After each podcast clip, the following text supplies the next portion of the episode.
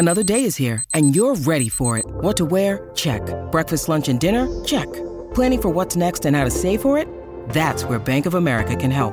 For your financial to-dos, Bank of America has experts ready to help get you closer to your goals. Get started at one of our local financial centers or 24-7 in our mobile banking app.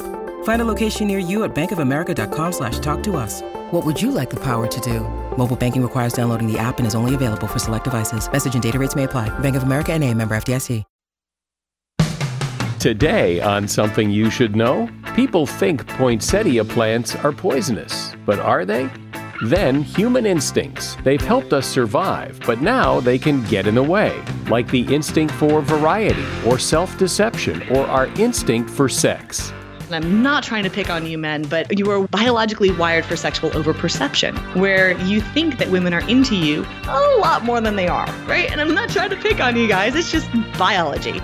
Also, how what you touch can change how you think, and facts about the universe that will amaze you, such as how black holes work or how the universe is expanding. Well, it turns out the expansion of the universe we think is the same everywhere. So there's new space being created between our galaxy and other galaxies, and there's also new space being created between me and you and between the atoms of your body. All this today on Something You Should Know. If you ask any manager, I bet you they can tell you some hiring horror story because hiring is hard. That's why if you're hiring, you need Indeed. Indeed is your matching and hiring platform with over 350 million global monthly visitors, according to Indeed data, and a matching engine that helps you find quality candidates fast.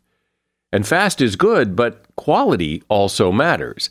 And 93% of employers agree that Indeed delivers the highest quality matches compared to other job sites, according to a recent Indeed survey. So, why leave hiring up to your every so often, once in a while, try to do the best you can approach to hiring when Indeed gives you a proven system that works and so many potential candidates, you're bound to find the right person. And listeners to this show will get a $75 sponsored job credit to get your job more visibility at indeed.com slash something. Just go to indeed.com slash something right now and support our show by saying you heard about Indeed on this podcast. Indeed.com slash something. Terms and conditions apply. Need to hire? You need Indeed. Something you should know. Fascinating intel, the world's top experts, and practical advice you can use in your life. Today, Something You Should Know with Mike Carruthers. Hello, welcome to Something You Should Know. And now that we're into the holiday season, perhaps you've thought about getting some poinsettia plants for your home to make things more festive. But then you hear, as pretty as those plants are, they're poisonous. I mean, even doctors and veterinarians have cautioned us from keeping poinsettias too close to children and pets. The leaves of the plant have always been believed to be toxic. But are they? A research study conducted by Ohio State University revealed that poinsettias are not actually poisonous at all. In fact, the National Capital Poison Center in Washington, D.C., and other poison control centers list poinsettia plants as non poisonous plants. The rumor that they were poisonous started back in 1918 when a child in Hawaii was falsely believed to have died from poinsettia poisoning. But experts no longer believe that the plant had anything to do with the death of that child. Poinsettias are actually good to have around. They're pretty effective for absorbing pollutants and improving indoor air quality. And they look nice. And that is something you should know. Like all creatures on the planet, we have instincts. We do things to survive. That's how we have survived as long as we have. Yet in our modern world, survival instincts are not always so helpful. They can actually get in the way of your success and happiness and cause you undue stress. According to biologist Dr. Rebecca Heiss, she's author of a book called Instinct Rewire Your Brain with Science Backed Solutions to Increase Productivity and Achieve Success. And she's here to talk about these instincts we all have, how they work, how they get in the way, and what you can do to make sure they don't sabotage your success. Hi, Rebecca. Welcome. Well, thanks so much for having me on, Michael. I'm thrilled to be here. So, I think everybody understands that we have instincts to survive and to keep the species going. So, why is it important for me to understand my instincts and, and understand what they're doing? My background is in stress physiology, and it occurred to me that our brains really aren't optimized for great decision making today. And in fact, they're really not optimized for the entire world that we live in because our brains aren't built for health or happiness, they're built for survival. And the world that we live in doesn't really require most of us to, to survive. You know, that's not our biggest drive. We we typically have food in the fridge, we can turn up the thermostat. So most of the things that we're reacting to aren't actual tigers, for example. They're not life and death situations. But our brain still treats them that way. So my big argument is that our brains simply aren't built for the world that we live in. And so our instincts are often driving us down a, a a path that isn't super useful for us. And so, an example of that would be what? Well, my favorite one, because it's pretty relatable, is that, you know, we crave fats and sugars. So we're really excited to have that hamburger and fries and that extra frosty shake. And, and the problem is the number one thing we die of is heart disease. And so we're craving the wrong things. So let's name those instincts that get in the way, that sabotage our success. What are they? Sex, variety, the, the crave for variety um, is, is incredible. So we think we know what makes us happy and we want as many choices as possible in all the different varieties. And it turns out actually less variety makes us happy. Um, we're more satisfied with our choices when we have a single choice to make rather than dozens.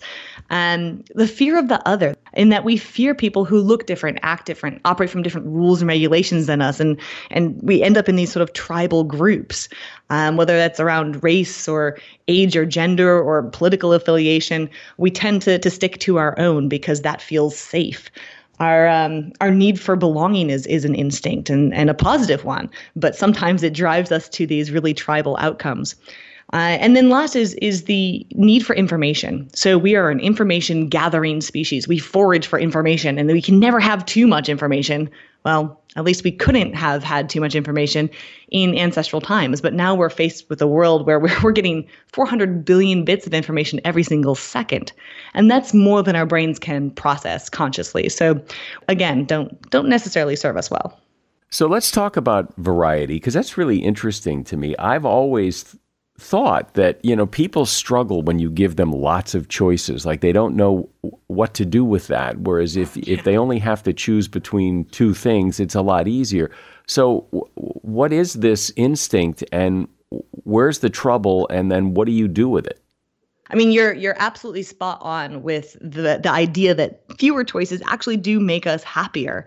But our brains will lie to us and say, no, no, no, I actually want all the choices. So most people believe the more choices they have, the happier they'll become.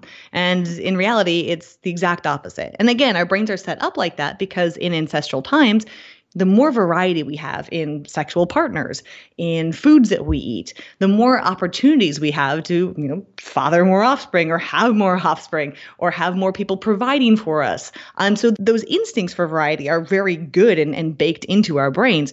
But now you put those brains in this modern world where there's just endless possibilities. And it quickly goes to a space of overwhelm and, and stress for for all of these um, extra opportunities. So that's kind of the mismatch is is what was healthy in the ancestral environment is now really pulling us um, to stressful extremes.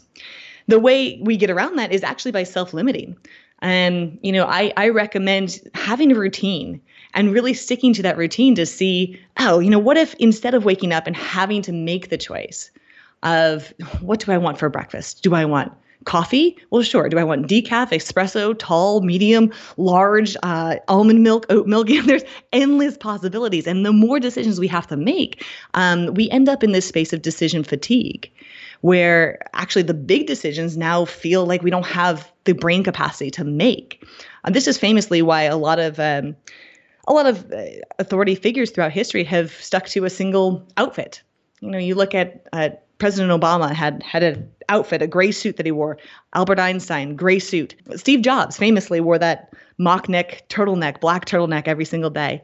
And the fewer decisions that we have to make throughout the day that are not important, the more brain power we have in reserve for those bigger decisions later on. Yeah, and you can see that struggle people have when they're given a lot of choices. Like when you go to a restaurant, there's always somebody at the table. Oh my! oh, you go, you go. I'll, I'll, I got, I need a few minutes. Well, but if you if you came over to my house for dinner, this is what we're having. This it's one thing. It's you know we're having this, but yep. you go to a restaurant and it's like, oh my, I, do I want the mm. chicken? Do I want the oh, maybe I'll just have a salad and right. and, and people just like it's like overload. That's exactly it. And and then we're looking to our neighbor and we're saying, "Oh man, he made a better choice than me. I want that chicken. And we we become less satisfied with the decision that we made, independent of whether or not it really was the best choice and the more optimal choice. This is this is a term called maximizing. And it's really easy for us to fall into as humans. We're trying to make the very, very best decision possible instead of saying, well, this is what I want this is the minimum criteria. Like I want food and I, I'd love some good company. So going over to your house now and getting served whatever I get served is going to be wonderful because it meets that kind of minimal viable um, decision making criteria and that's really the the ticket for humans to recognize is instead of trying to maximize every decision and pull out every optimal little bit that we can get let's be happier and give our brains a little more breathing space by just saying okay this is this is what i need some of the best advice I think I've ever gotten was when I think it was in an inter- interview actually where somebody said it's in most cases it's not the choice you make, it's the commitment to the choice you make. So mm. whether or not you get the chicken or the salad or the fish or whatever, it doesn't really matter. Just make your decision and and stop fretting about it once you've made it. Don't oh god oh look he's he had the beef and that looks so oh I wish I'd gotten that. No, I don't do that. I, I, I because mm-hmm. there's no value in it. Yeah, going all in is one of the the biggest recommendations that I have for people. Make that decision, make it non-reversible, go all in and enjoy what you have. There's always something to be enjoyed. So, you mentioned sex. You mean not gender, but you mean sex like sex sex? Yeah, actually, a little bit of both. Um, so I talk a lot about how gender and biological sex actually influences us significantly based on our ancestral time. So in ancestral times, you know, there were there were really a gender division in, in roles. You know, women were staying at home, cooperating, working together to raise offspring. Men were typically out hunting, more individualized, often in more leadership roles. And when we look at how society has sort of progressed 200,000 years later, we're still seeing a lot of that holdover. Um, and leadership being defined very clearly by very masculine characteristics. Nothing inherently wrong with that. I think men make great leaders. I also think we haven't defined leadership from a feminine perspective very well either. So, you know, seeing some of the ways that that sex and gender uh, influence us in the modern world is fascinating to me. Um, the other thing I, I, talk about is actual physical sex, um, the act of, because that that is quite a, a power thing as well. That throughout um, evolutionary history, women are the choosier of the species, as well we should be because we have, well, bigger risks. But it also means that when we don't get to choose, when there's sort of a power dynamic, a lot of the things that we don't talk about are affecting us significantly in the in the modern world. So sexual harassment, um, rape, you know, some of these these terrible things that that are occurring still in the modern world, we haven't talked about the physiology behind. So when we talk about the stress response, typically we talk about fight and flight. What we leave out frequently is freeze. And freeze is the is the response that most women give when they are under threat. About 70% of women under threat will freeze.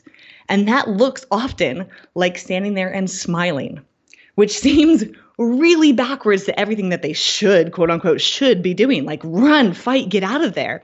But in reality, it's how our brains and bodies were set up to survive. Because back in ancestral times and even today, you can't typically outrun a man. You can't typically outfight a man. So fight or flight really off the table there. The best thing you can do to protect yourself is something known as freeze and appease. You smile and try and stay still. And unfortunately, that physiological response um, doesn't react very well with the male response and i'm not trying to pick on you men but you are you are wired biologically wired for sexual overperception where you think that women are into you a lot more than they are right? And i'm not i'm not trying to pick on you guys it's just biology. So when you know a man sees a woman standing there smiling at him and she's frozen it's really important that we have these conversations to understand how our biology has set us up to you know survive and, and be protected and how that often conflicts with the messages that we may be sending unintentionally and it's really important that we have this awareness so that we don't get into trouble in the modern world we're talking about human instinct, the good and bad parts of it, with evolutionary biologist Dr. Rebecca Heiss, who is author of the book Instinct Rewire Your Brain with Science Backed Solutions to Increase Productivity and Achieve Success. Hey, a shout out to Claritin for supporting this episode and providing us with samples. You see, I'm what you call a seasonal allergy sufferer. Stuffy nose, watery eyes. If you have seasonal allergies, you know what I'm talking about. I don't sleep as well because I'm all stuffed up. Food doesn't taste as good. Luckily, though, for those of us who live with the symptoms of allergies, we can live Claritin Clear with Claritin D. Now, I know people with allergies who just, you know, they just live with it. And, well, that's a strategy. But why? If there's relief, why not try it? Claritin D is designed for serious allergy sufferers. Claritin D has two powerful ingredients in just one pill that relieve your allergy symptoms and decongest your nose so you can breathe better. Everyone in my house who has allergies takes Claritin D. Ready to live as if you don't have allergies? It's time to live Claritin Clear. Fast and powerful relief is just a quick trip away. Find Claritin D at the pharmacy counter. Ask for Claritin D at your local pharmacy counter. You don't even need a prescription. Go to Claritin.com right now for a discount so you can live Claritin Clear. Use as directed. When you need mealtime inspiration, it's worth shopping Kroger, where you'll find over 30,000 mouthwatering choices that excite your inner foodie. And no matter what tasty choice you make, you'll enjoy our everyday low prices, plus extra ways to save, like digital coupons worth over $600 each week. You can also save up to $1 off per gallon at the pump with fuel points. More savings and more inspiring flavors make shopping Kroger worth it every time. Kroger, fresh for everyone. Fuel restrictions apply. So, Rebecca, let's talk about self deception. That's one of the instincts you say we have. And, and I don't think people would think of self deception as an instinct so much. But clearly, there are some people who are a lot more self aware than others, and some people who are just clueless. And so, what is that all about, and how, how is it an instinct? Is it just that that you know you, you, it would be hard to get up in the morning if you realized what a jerk you were? well, close. You you kind of nailed it, actually, Michael. Is is yeah, having this self deception allowed our ancestors to if to go out and actually face the day. If you thought about the tremendous odds that were against you to survive you know the predators the the climate um, you know childbearing in those times there's no reason to even get out of the cave, right? It is pretty it is a pretty dismal outcome. But if you have the self-deception instinct to say, "Oh no, I'm I'm probably pretty good at this. I'm I'm probably pretty good at this." You actually set yourself up physiologically to go and face the day and and charge forward. And so this is this can help us, you know, it boosts our confidence, it boosts our self-esteem, but it also gets us into positions often where we feel like we know what we're doing or we faked it until we've made it to a certain point and then suddenly it's like oh how do i now back out of this and and start asking questions and not have to be the expert? Because our brains will say to us well listen you better you better know it all because if you fail you're going to die right? People will reject you you'll get kicked out of the tribe and all that's left is death.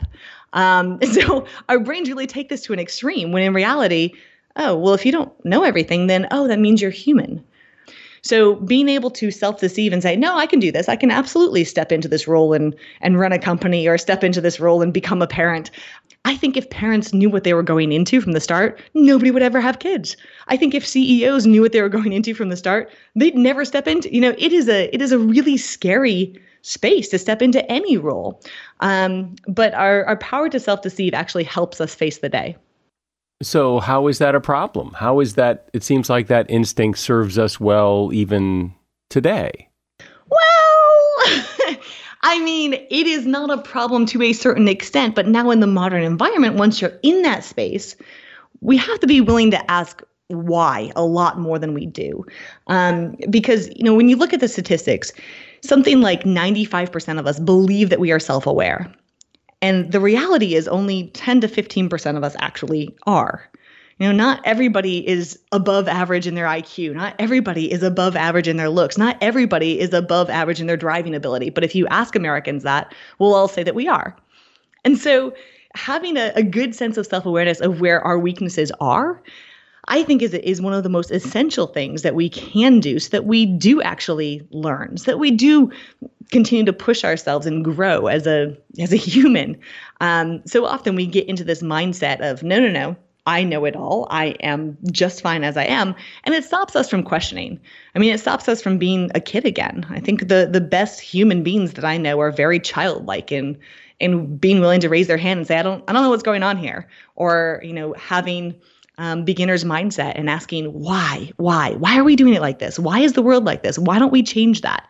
Um, and that's really powerful, I think, to to have that kind of mindset in the modern world.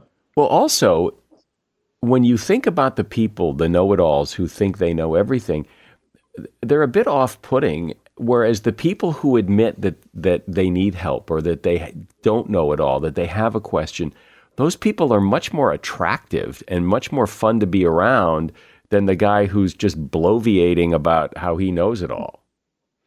It's true. And I think, you know, there's something called pluralistic ignorance, which is that we all actually feel that way. We all feel like we don't know what we're doing. You know, it's, it's imposter syndrome, right? We're we're all kind of like, oh gosh, please don't discover that I'm actually a fraud and I don't know why I'm here having this conversation with you on this podcast because it's a really big deal and I don't belong. And okay. When we take a deep breath and realize everybody else is feeling that way, we can start to tick away on that pluralistic ignorance and say, actually, guys, I don't I don't feel like I belong here either. And what that does is it drives new beliefs and drives real creativity in solving new problems rather than just saying, well, this is this is how it's always been done and this is we'll just continue doing it this way because that's what that person says. Yeah, but here's the here's the problem. If you're one of those people who doesn't who thinks you know it all, well then there's nothing to fix. I mean, how, how, it, it, the people who need to to maybe take a step back and look inward are the exactly the people who won't. I think you're you're correct and and I'll push you a little bit on that in that often those are the people that know very much very deeply that they are unsure of themselves. And this kind of braggarts kind of way of showing up in the world and saying I've I've got it all, I know all the answers is really just a cover. So um, I think truly when when you have this imposter syndrome, when you recognize your own humanity and your own instinct for self-deception, you can look at people like that and say, ah, okay, I can exercise some empathy here because I know what that person is doing. They're trying to show up to be right rather than to get it right. They're trying to show up and have all the answers because they're scared and they have to prove themselves. Uh, I think actually recognizing our our tendency for self-deception allows us to have more empathy and really embrace those people and help them see, you know, it's okay. It's okay to let that guard down. So you say that our our human instinct for wanting information is a problem but given that we now have all the information we could possibly ever imagine, and certainly much more than we have in the past, I would think that that, that instinct could be a good thing because if you want information, boy, there it is. It's pretty much at your fingertips. Let me ask you this. The last time you had to go out to a restaurant, did you get on Yelp? Did you check the the reviews? Yeah, if it's a new if it's a new place often, yes. Sure. And then did that influence you to check other restaurants' reviews? And then maybe you were debating as to whether you should go to this restaurant or that restaurant. And it comes back to variety now. Yeah. Right. And you're starting to go, oh my gosh, who can I actually trust? Do I trust this information? Do I trust that information? And now we have so much information from so many sources. There's, um, it's really difficult to sort through it all and actually take action on anything. You know, one of the the fun things is anytime you're trying to buy something new and you go on consumer reports or you go on the Amazon reviews and you might spend an hour, depending upon how large the purchase is, um, trying to decide if you're even going to buy it. And then you're so exhausted and overwhelmed by all of the mixed information you're getting. You're like, ah, forget it. I don't even, I can't even move forward at this point. So, information for our ancestors was always helpful, right? It was always helpful because it was limited information. You basically were talking to your tribe every day. And it was, well, there's good food over there. You want to avoid those red berries there. Information was always valuable and useful. Today, there is so much junk information. It's almost like junk DNA. There's so much of it. It's hard to sort through and say, that is something that I need. That is something that I don't need um, and is actually just weighing me down. You could sit and watch the news cycle 24 7 and constantly be getting updates. Same thing with email. This is one of the, the biggest ways and most obvious ways that information overload affects us is if you want to, probably, I'm guessing, Michael, for you and, um, and your listeners, you could sit there all day just answering emails that come in. And instead of actually being productive, instead of actually driving purpose in our lives, we spend a lot of time just processing information. The place where it, it bothers me the most is TV. I, I was just mm-hmm. just the other day. I was uh, sitting there going through Netflix and then going through Amazon and then going through Hulu looking for something to watch, and I realized that 20 minutes had gone by and I'm still not watching anything. I'm still looking. I'm re- I'm looking at ratings and I'm looking at at how long is it and you know there's so much choice, there's so much information about each of those choices that I'm I'm not getting anywhere. Yeah, and you probably end up with some FOMO, right? Like, oh my gosh, well if I watch this, then that's an hour and a half that I wouldn't have and I could watch 3 episodes over here of this. And eh, you know, I I'm a big fan of of reframing FOMO to JOMO so this idea of, you know, this fear of missing out, like if I if I do this, then I'm going to miss that, and if I don't have this information, I'm going to make the wrong decision. Well, what if it was a joy of missing out?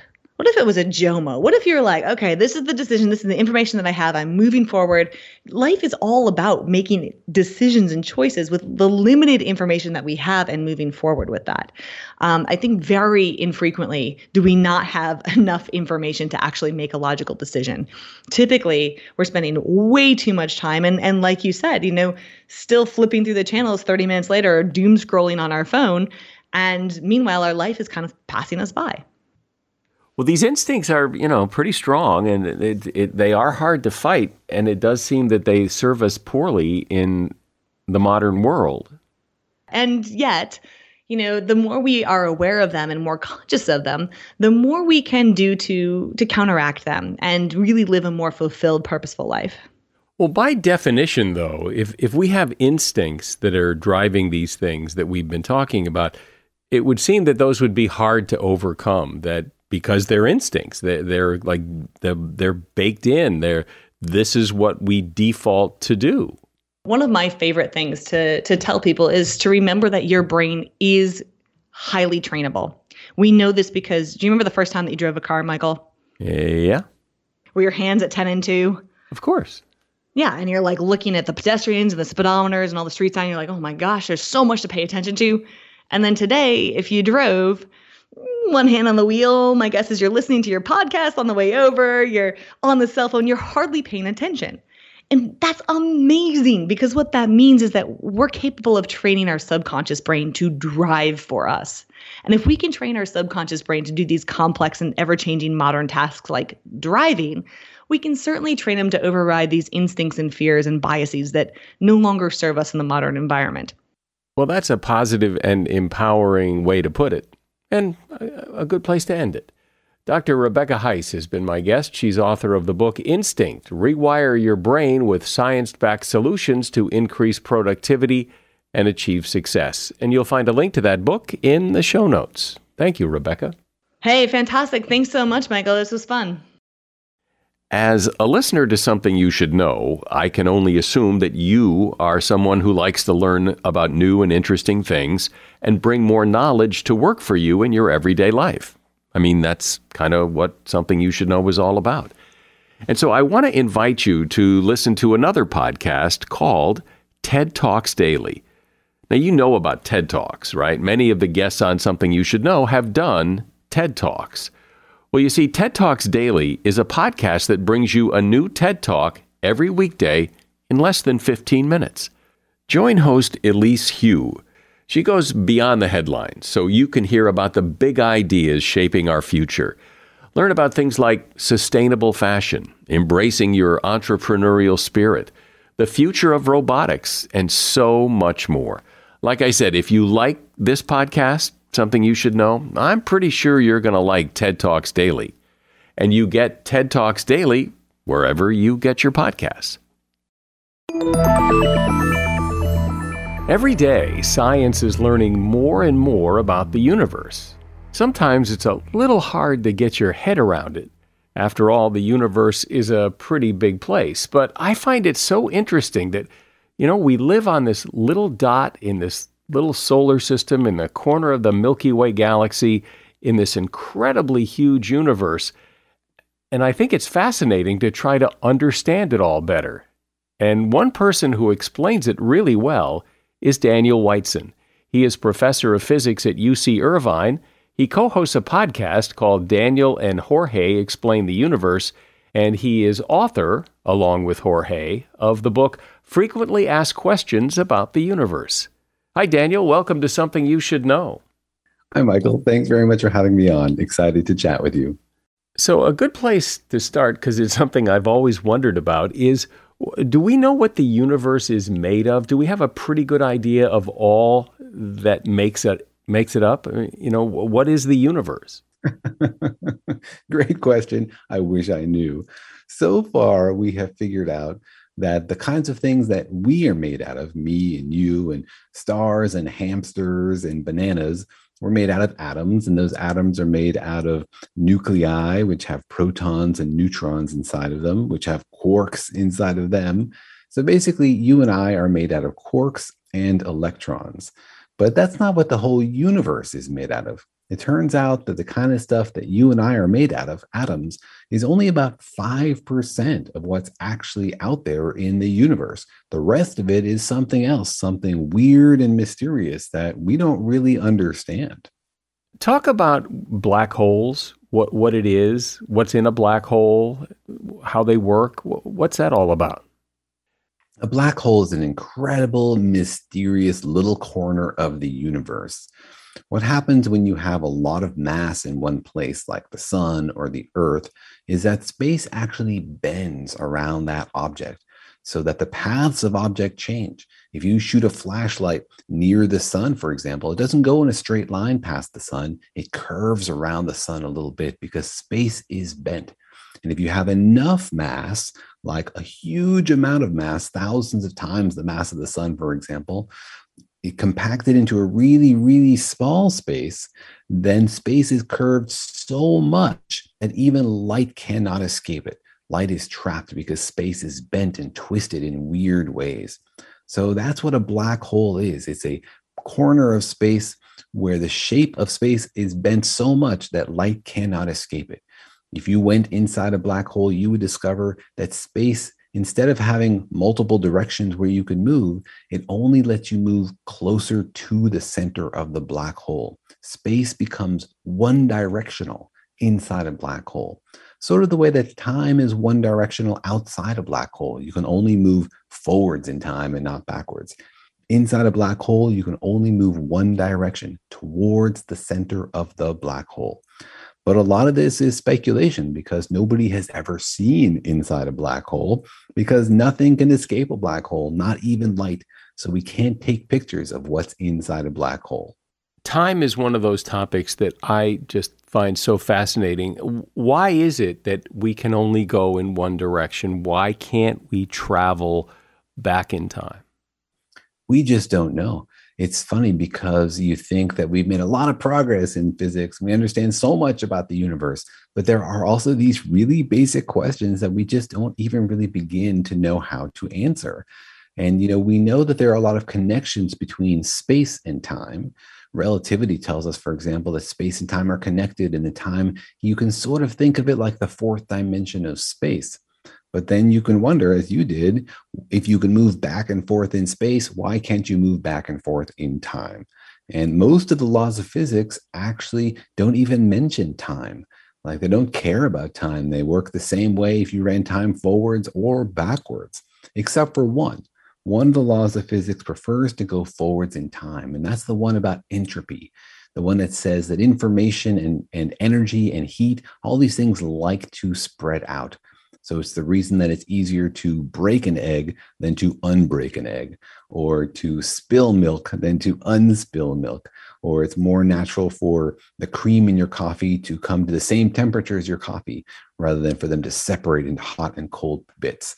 And so that tells us that there's something about that that likes to go forwards in time, but it's definitely not an answer. And some physicists think, for example, that maybe at the Big Bang, time was created and there were two universes, one going forward in time and one going backwards in time.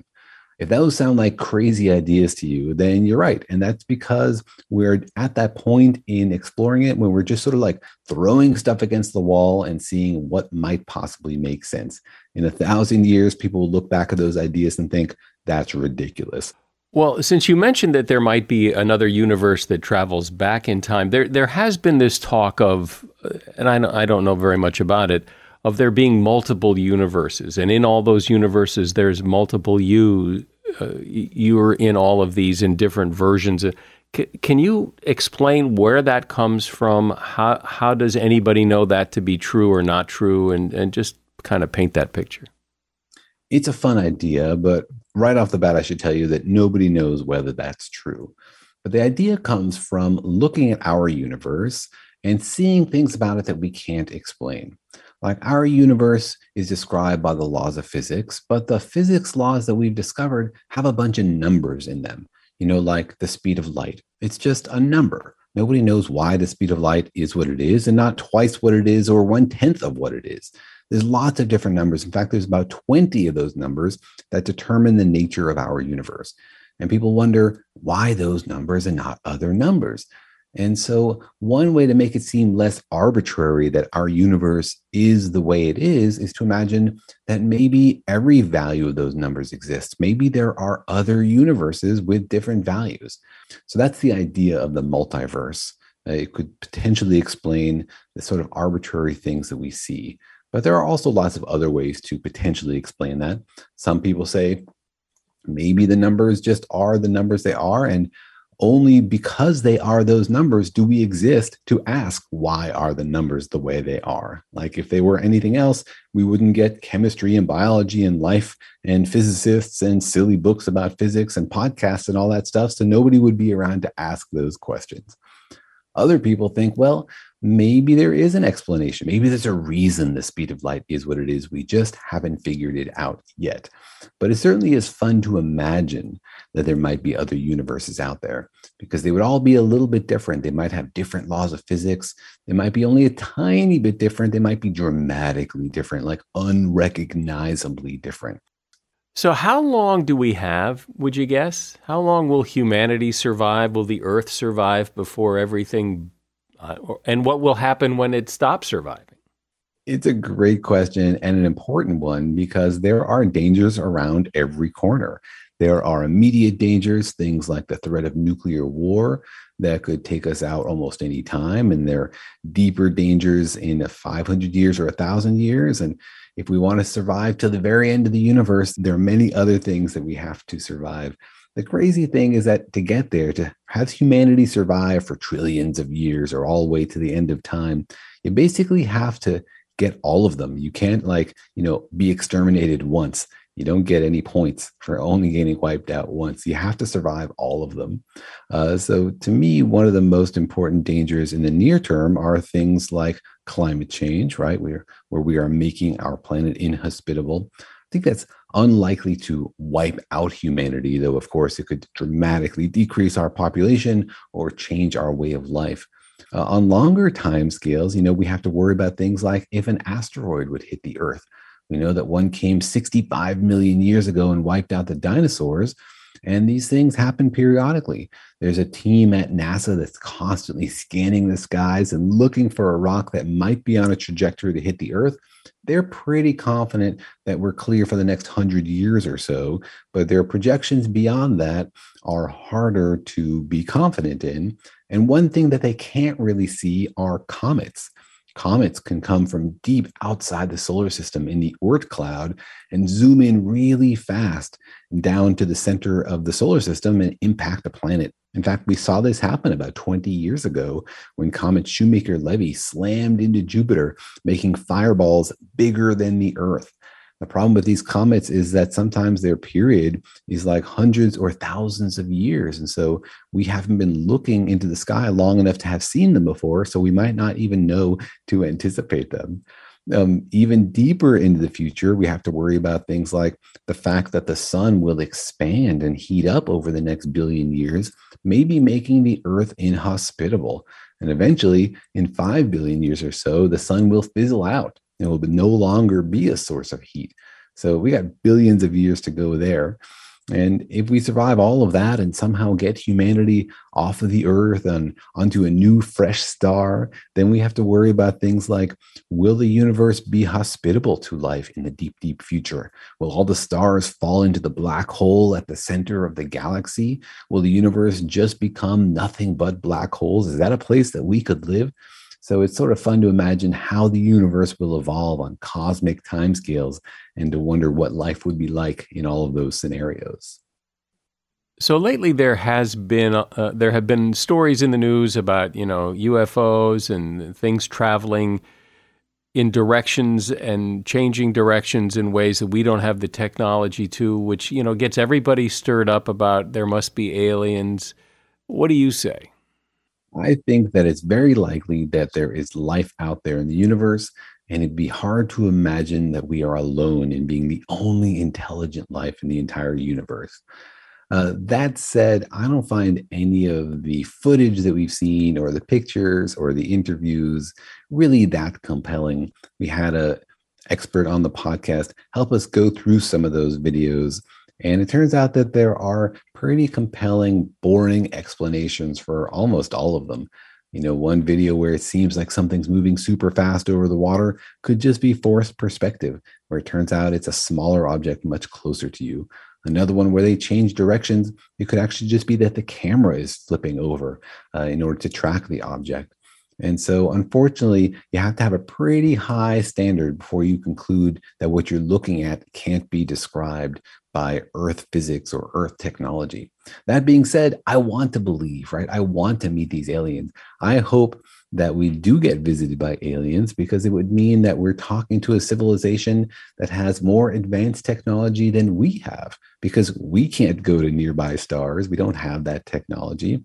And if they have that technology, probably they understand the universe better than we do. And maybe they can answer some of these questions, some of your great questions about time and space and what's inside black holes. That would be fantastic. Uh, the weird thing is that we haven't been visited as far as we know, and the universe is really big, and there are lots of planets out there. So it's a bit of a puzzle why there are so many good planets out there where life might start, and yet we have not been visited. So everyone's heard that, you know, the universe is always expanding. But do we know do we know like in those newer parts of the universe today that weren't there yesterday, uh, like how is it different? Are are, are you able to identify oh there's a new part of the universe or it doesn't work that way? That's a really interesting question. Well, it turns out the expansion of the universe we think is the same everywhere. So there's new space being created between our galaxy and other galaxies. And there's also new space being created between our planet and the sun, and between me and you, and between the atoms of your body.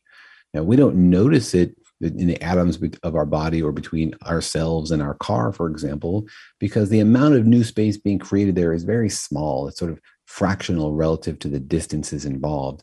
And because the bonds in your body and the bonds that hold the earth to the sun are stronger. And so they, they keep us together. It's sort of like a gentle wind is blowing, but we're all holding hands and sort of staying together. So it's only sort of between galaxies where there aren't strong forces binding things together and the distances are really vast that we notice that it adds up to be a significant effect. So most of the new space that's being created turns out to be between galaxies because that's where most of the space is. And uh, it's fascinating to sort of see this happen, to look out into the universe and to see space itself getting bigger, right? Most people think of the Big Bang as like an explosion of stuff moving through space. But now we understand that it's much more of an expansion of space, that this new space is being created everywhere. And that has really important consequences. It suggests that the universe, for example, has no center. There's no place where the Big Bang was that everything is coming out from. Instead, we think probably the Big Bang happened everywhere all at once, like all through an already infinite universe, which is pretty hard to get your mind around. So much of this is so hard to get your mind around because it doesn't, you know, it's not our reality. It's not what, what we see every day. That's right. And that's the joy of physics, right? Physics is about confronting that reality, forcing it to tell us a story that makes sense to us, even if that story is very, very different from the story we thought was the truth about our universe. But you know, we want to know the truth. We don't want to just tell ourselves silly stories about gods in the sky, you know, shooting thunderbolts at us. We want to know how things actually work. And so it's marvelous that we have this method, this technique for like systematically building knowledge and telling us mathematical stories about the universe. And then we have to grapple with them.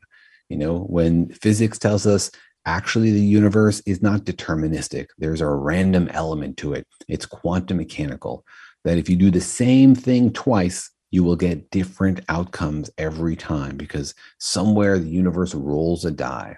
That's pretty hard to grapple with, but it turns out to be the truth. And it's much more important that we grapple with the truth than that we stick to stories that we find comfortable. Can you give me an example of that of of doing things multiple times and getting different results? What are you what are you referring to? Yeah, well, you're used to thinking about you know physics as being a set of laws that predict the future like if you throw a baseball you know where it's going to land and if you threw it exactly in the same direction twice with the same speed it would land in the same spot. And that goes for even things like flipping a coin. Flipping a coin seems random but it's not really. The way the way it lands depends on exactly how you flipped it. It's just sort of hard to predict but if you had a supercomputer and you flipped that coin and you knew exactly how you flipped it and the speed of all the air molecules and the shape of the table, you could predict exactly where it landed. And if you flipped, flipped it twice exactly the same way, it would land heads exactly the same way every time. But that's not true of quantum particles. So, for example, when we smash protons together at the Large Hadron Collider, we do it every 25 nanoseconds all day long, all year long. And what comes out is not the same thing every time, even though it's the same interaction. We shoot protons in at the same angle and the same energy every time, but different stuff comes out. So it just it draws from this random probability distribution. It says, you know, it's not like anything could happen. You couldn't just get like purple elephants appearing. But the laws of physics don't say exactly what will happen. They only say what the various probabilities are. They say there's an 80% chance of this happening and a 10% chance of that happening, and a 5% chance of this, et cetera, et cetera. And so that's actually a huge advantage in looking in trying to understand the universe because it means that if you smash particles uh, together many many times eventually you will see all of the possibilities. And it's sort of nature showing you the full menu giving you a, a sense for what is possible. On the very likely chance that my questions are probably a bit simplistic what are the questions that someone like you finds really fascinating about the universe? To me, one of the deepest questions is how the universe got started or if it got started. For me, the really the joy of physics is that it informs the philosophy of our lives, you know, the reason we live and the way we live and the context of our lives sort of like discovering that the earth is a tiny little dust mote in this vast cosmos tells you something about our importance, right? In the same way, um, wondering about how the universe got started. And if you knew exactly how the universe began, uh, because it began in one way and no other way, right? There is a true factual story. This is not a philosophical question that you could just smoke banana peels and talk about forever. There is a real story about how the universe got started. If you knew that, it might change the way you live your life and feel about the whole context of our existence. If you knew that it started in one way, or if you knew that it had got, been here forever, or that there had been infinite cycles of big bangs and big crunches, so to me, that's like a huge open question about the nature of our existence. And it makes me feel prehistoric. It makes me feel like in a thousand years, people will know the answer to that question and they'll wonder what it was like to not know the answer, to be so ignorant. The way that we look back at cavemen and cave women who looked up at the stars and they had no idea what they were seeing. They had no idea the context of their lives. They didn't realize how old the earth was. So many basic things they didn't know. That's who we are today. And so if I could ask the oracle or you know be granted uh, the answer to one question, it would be that is how did the universe start or did it? Well, because uh, my experience is everything has to start. You have to start somewhere. I mean, everything starts somewhere. So for the universe not to have started, well, then what was before it? It's fascinating because a hundred years ago, scientists thought it was much more natural for the universe to not have started, to always have been, to be like just the way it is and always have been that way. That was before we knew that the universe was expanding. People thought the stars are out there, they've always been out there, and that's all there is. Then we discovered, oh, the universe is expanding, which means it's not static. It's not just like hanging out. It's dynamic. It's changing. And we could look back in time and see that there was once a moment when it was like infinitely dense. So now that sort of seems to make more sense.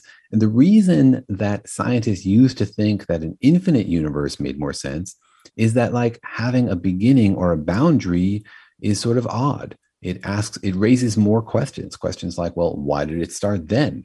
You know it's sort of like imagining that the universe has an edge right? What's more natural the universe being infinite in space or the universe having a boundary a wall like you might ask like well why is there a wall and why is the wall there and what is it made out of and what's past it if it just goes on forever, you don't have those questions. In the same way, if the universe goes on forever forwards and backwards in time, then you don't have to answer the awkward questions of like, why did the universe start then and not a billion years before? Or, you know, what was before that? Well, it certainly is not only interesting, but it's fun to like let your mind imagine and, and try to contemplate and get your head around some of these questions. We've been talking with Daniel Whiteson. He is a professor of physics at UC Irvine. He's co host of a podcast called Daniel and Jorge Explain the Universe, and he's author of a book called Frequently Asked Questions About the Universe. You'll find a link to his podcast and to his book in the show notes. Thanks, Daniel. Thanks for being here. It's fun. It seems we underestimate the power of our sense of touch. According to a study from Yale, it can have a really big effect on how we perceive things and on the decisions that we make. Participants were asked to do two puzzles. One had pieces that were rough to the touch, and the other had pieces that were smooth. The rough puzzle was perceived as more difficult, even though it really wasn't. And it's not just texture, weight counts too. Judges were given resumes to look at, one on a heavy clipboard and the other on a lighter clipboard. And the resumes on the heavier clipboard were rated higher than those on the lighter ones. The study also revealed that people sitting on a hard chair were much less flexible while negotiating than people sitting on a soft chair, and that touching a soft blanket can actually make us feel warm and fuzzy towards another person. And that is something you should know. I know I'm I'm always asking you to tell a friend about this podcast. Sometimes I ask you to tell two friends, and sometimes three. But it really does help. It really helps grow our audience, which helps keep the podcast alive and and so we can bring you a lot more episodes. So please share this podcast with someone you know. I'm Mike Carruthers. Thanks for listening today to Something You Should Know. The Bigger Pockets portfolio of podcasts are worthy of your investment. We're having a real conversation as real real estate investors. New episodes available every day. It's important to buy where it makes money and not necessarily where you want to travel to. Bigger Pockets, On the Market, Rookie Real Estate, or Money Podcast. The purpose of flipping is to create more cash so then you can reinvest into other types of properties. The Bigger Pockets Podcast on YouTube or wherever you listen.